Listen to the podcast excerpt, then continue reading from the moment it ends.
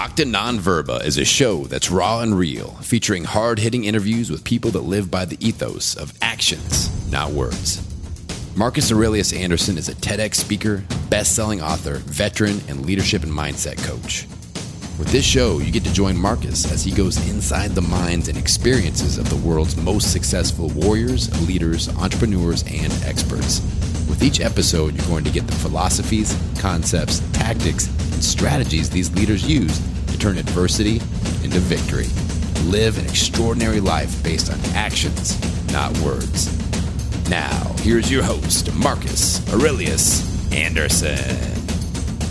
In this episode of Octa Non Verba, we hear part two of my interview with entrepreneur, real estate investor, and former Army Ranger, Jeff Smith.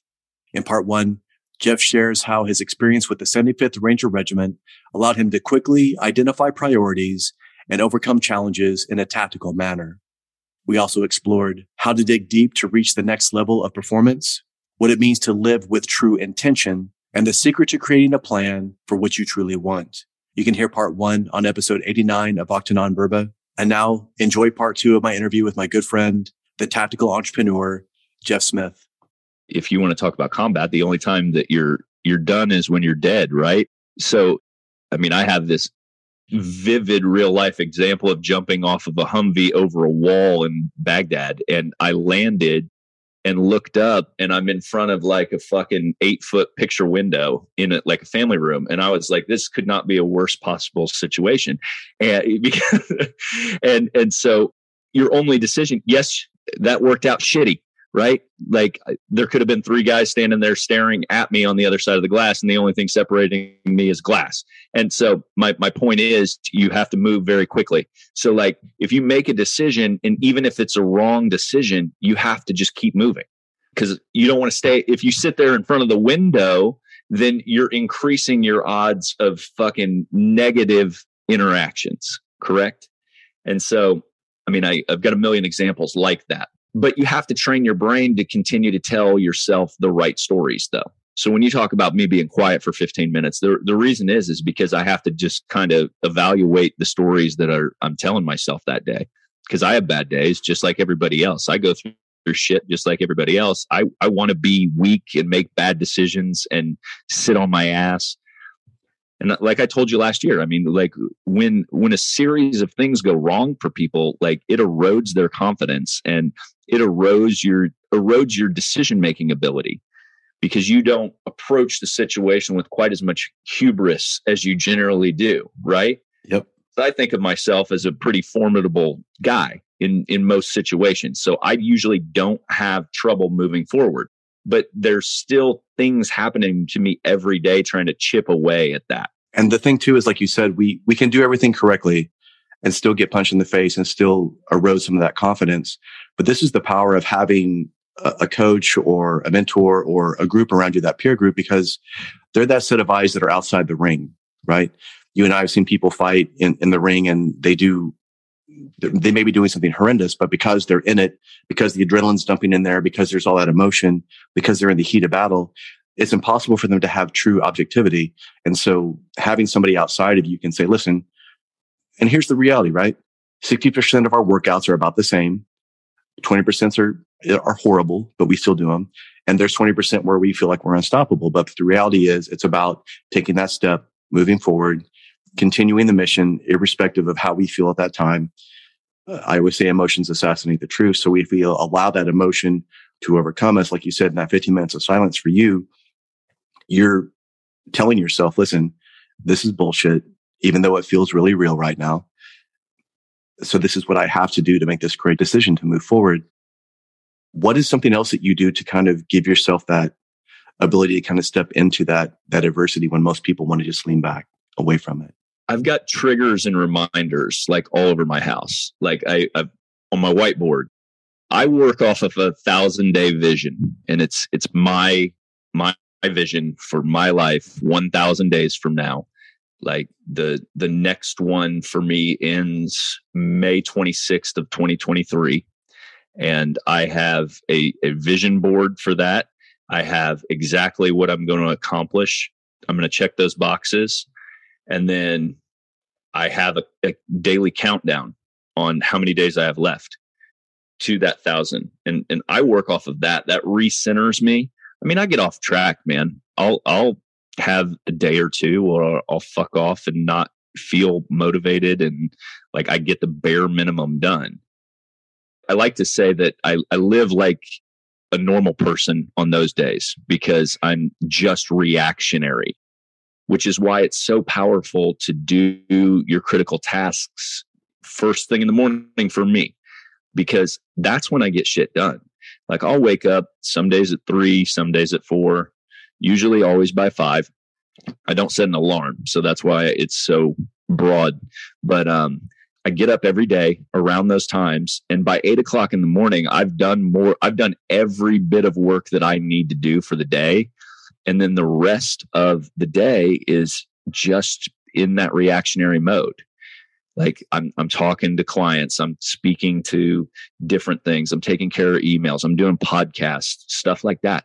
I mean, this stuff is valuable work, don't get me wrong, but like if I've got a project I need to get done, like it will never get done if you try to do it in the time that you've got allotted during your day. And so that's what people, that's where they miss the mark. I was bitching at you yesterday about the fucking miracle morning because I hate it. I hate it. I think it's such a waste of time. It keeps W 2 employees in their job for like five more years than necessary or maybe a lifetime because that is where the juice is made. You you are making that 90 minutes before you go to your job or before my kids get up. Like I have four kids under 9 years old. I have a lot of responsibilities. I run four or five companies. Like I, I've got a lot of shit to do. And if I don't utilize my time and be disciplined about my time and do it the right way, I mean, you see my stuff, man. I, I live a life. I run around and do whatever the fuck I want. I lift weights at 11 o'clock in the morning and do things that probably people are like, man, that guy fucks off all day. And I afford myself the ability to do all that through structure and discipline that I told you at the beginning when I got out of the military, I didn't have.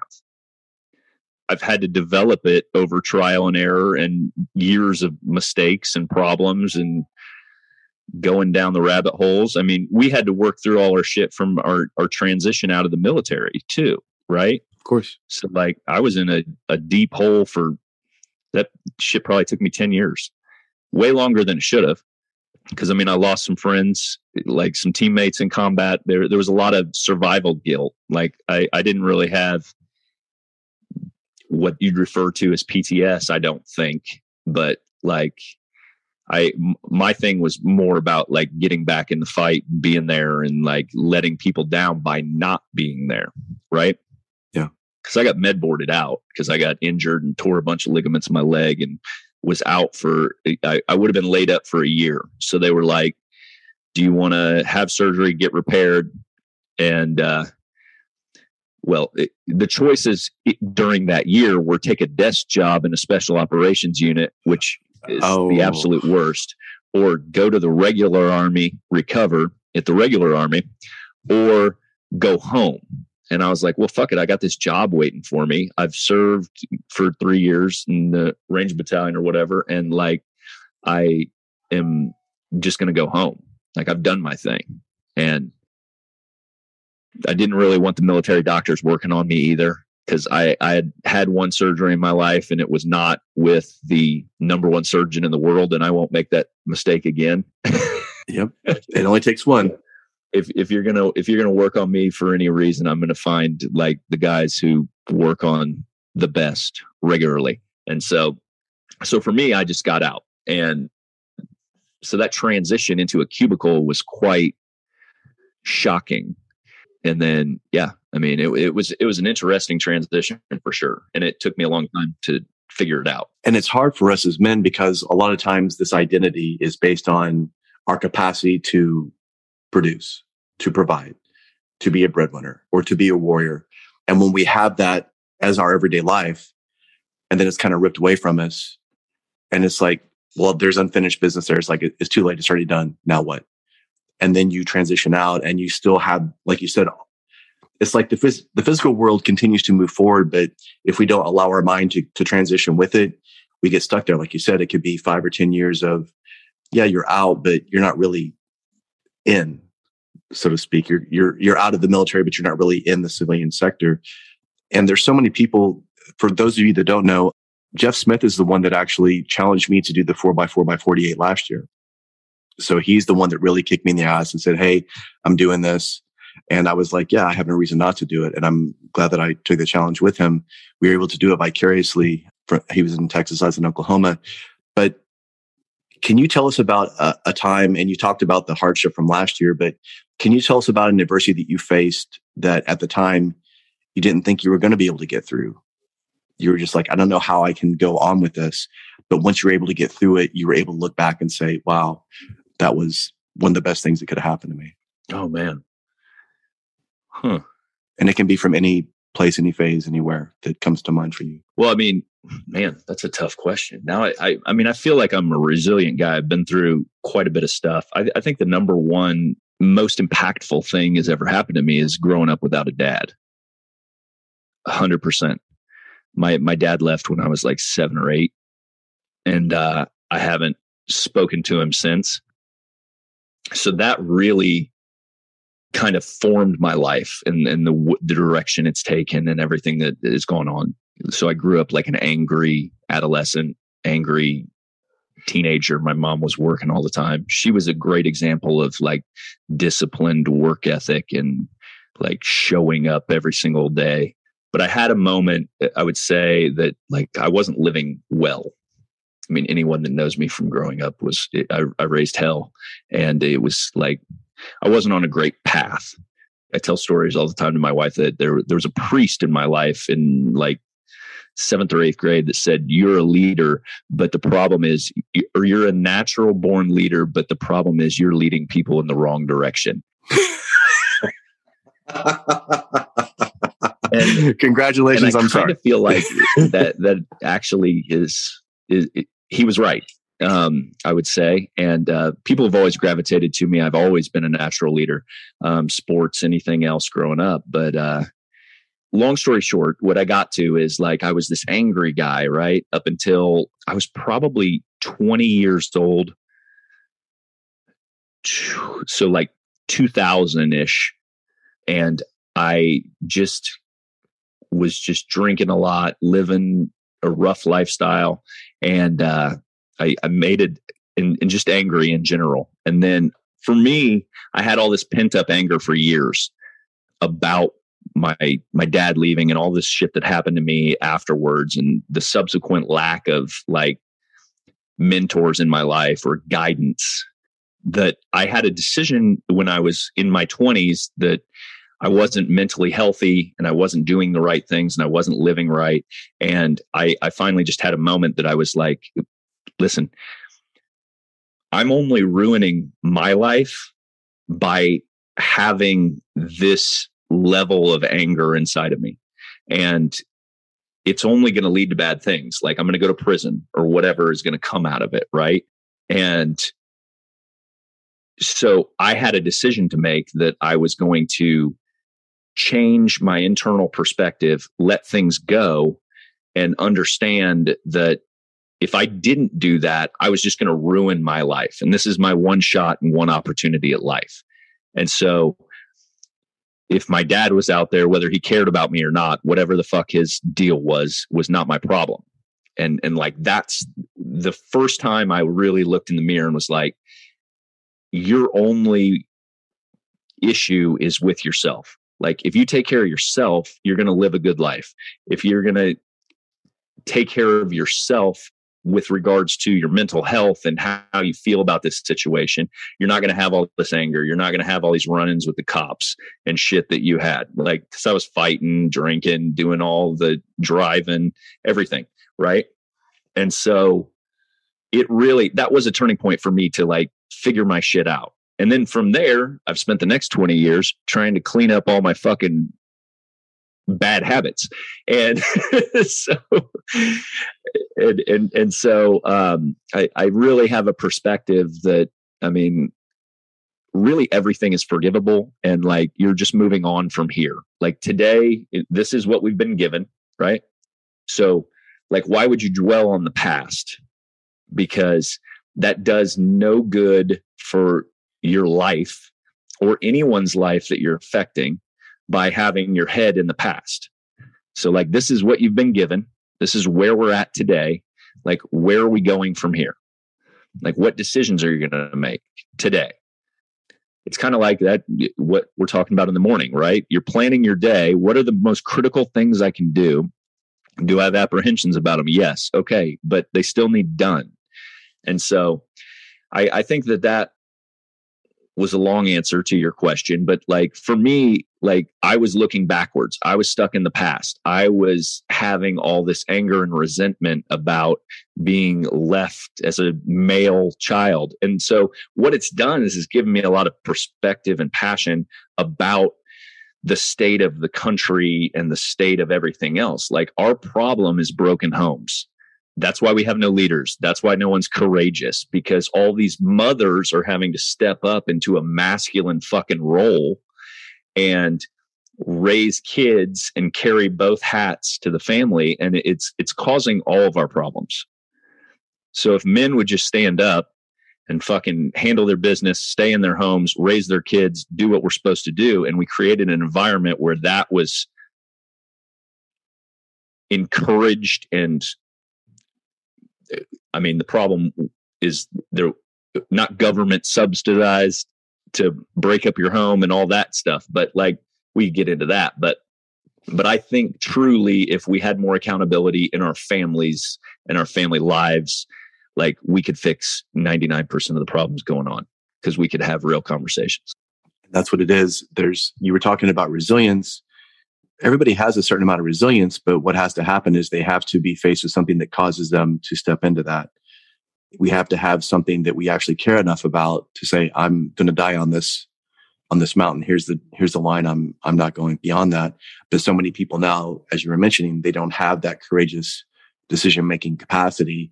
They, they're used to that compromise and they're used to, if this person pushes me enough, whether it be a person, an entity or organization, a government, and now all of a sudden they're like, well, they're making this like it's a big deal. So I'm going to go ahead. And it's only one small thing. I'm just going to step back once.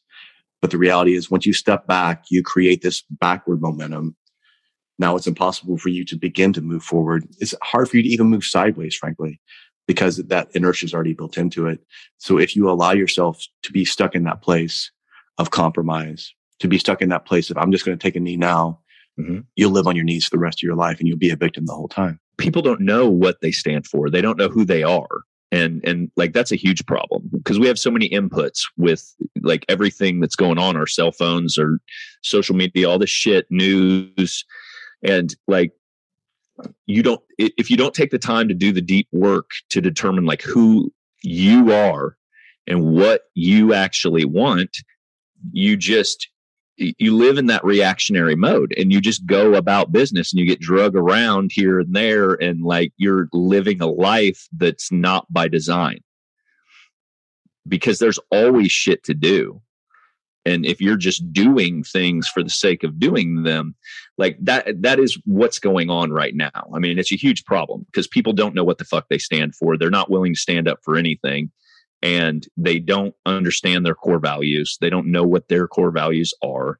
Like just because they never spend the time, it's easier to just fucking hang out at happy hour with your buddies every day and then work starts tomorrow morning and it's it's the same groundhog day for most people over and over and over again right like i just posted on social media last week that like if you fuck off your weekends that's 28% of your life just Saturday and Sunday. You throw in Friday and it's 42% of your life. So if you're not direct in what you're doing, like I do these critical tasks seven days a week, every single day, I get something done to move the needle in the areas of life that are important to me. And if you like, imagine that. Like I go back to the corporate world all the time because I'm analyzing like what they're doing and how we're just little fucking ants in their game. And uh, I'm like, man, they went to four day work weeks. And we thought that was a huge benefit.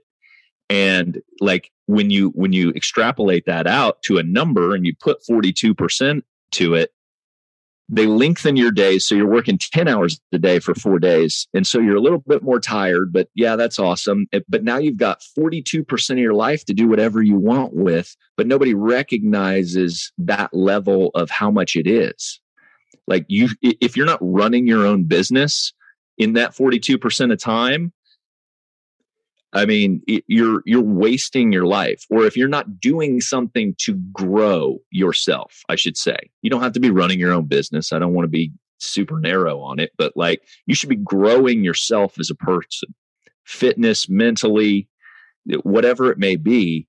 Like if you're just not very deliberate and intentional with how you're spending your time, that's half your life. Literally. And if, like you said, if we don't have intention about what we want, somebody else will come into our life and give us their intention. And all of a sudden, like you said, where this work would be for them.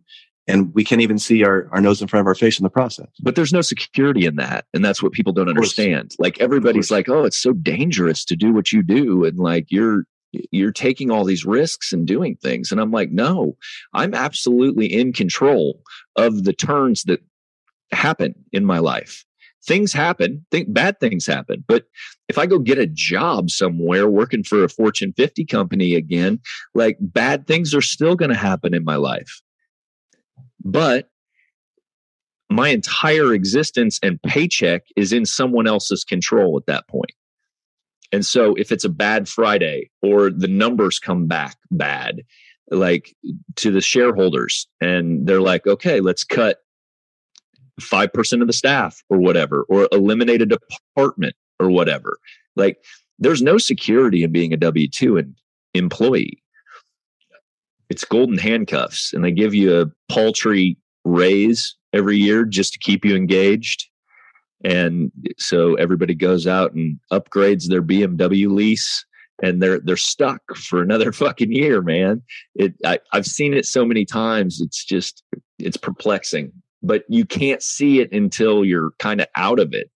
I knew something wasn't right with it. I'm all, like growing up, I always question everything. Like I'm a big, like if things don't smell right, like that's why COVID, I never fucking, we won't get into that, but like they, they didn't dupe my ass for one minute with that whole scam. If it smells like a scam, it looks like a scam, it's probably a scam. So, like, W 2 jobs are, they're they're not for everybody. They're for some people, and and that's fine for some people. But I mean, 401ks are the same way. Like they just never pass the smell test with me. I'm like, huh. Give all my money to someone else for 45 years, and they get to go make money on it, and I may get it back when I'm 65. And it, like none of it made sense to me, and they get to go spend it and build businesses and invest with it for 45 years and they're going to give me 8% on it. Okay. They're making 75% off of it, but they're giving me 4 Yeah. They're, they're out there getting 38% returns and they're giving you eight of it and it, and charging you fees on it. So they're not even getting you eight. Um, it, yeah. I mean, there's just, it's, people just have to be better critical thinkers about ev- literally everything. And I think if they would use that criticalness to question everything and really see the gravity of what this decision can be, like how important it is, how long lasting it is, how much it impacts you, your wife, your kids, your legacy. If you do that, it will make every decision that you make that much more important. And more importantly, it'll help you quickly realize, listen, this is an important decision. Worrying about what's going on in social media or vanity metrics or what these people are doing. If they have a new, the newest, you know, Mercedes or Beamer on their lease, that doesn't really matter to me. At the end of the day, this is what matters. Like you said, those first 15 minutes when you wake up, that's almost, that really dictates kind of who you are, what's the most important thing for you. And it gives you a pretty good indication of not only where that day is going to go, but the rest of your life. Let me finish with this real quick. Let me say one more thing. Yeah, Sorry, because I've kind of, of shit no. all over W two jobs, and I know I, I do want to finish with this though. Is that I believe they are incredibly useful. And, and you have to have a skill set to be able to make money in the marketplace. So if you're in a W 2 job and you want to transition out, eh, set your plan and be very strategic and tactical about it and walk it backwards. That's exactly what I had done. And like I knew that the place wasn't for me or long term I wasn't going to be there, but then I'm like, okay, well what can I take from this place while they're here because they have major budgets for like continuing education certifications. Like if you're i was in insurance so i mean if you can go out and get your series 6 series 7 on someone else's dime or yep. just uh, these classes that are available for you there's tons of value you can glean. So don't just have a bunch of ego and say fuck it i'm just going to do it and burn the boats. Like develop a skill set understand where you're going next and work it for a period of time to where you can bridge that gap. And for god's sakes take care of your family and save enough money to make it a reality. Like don't just quit on a friday and think you're going to stand up a company by monday and you don't have any money in your savings account or a pot to piss in. Like cash flow matters. So the W2 jobs can teach you all the skills that you need to be successful in the business world. So don't overlook that opportunity.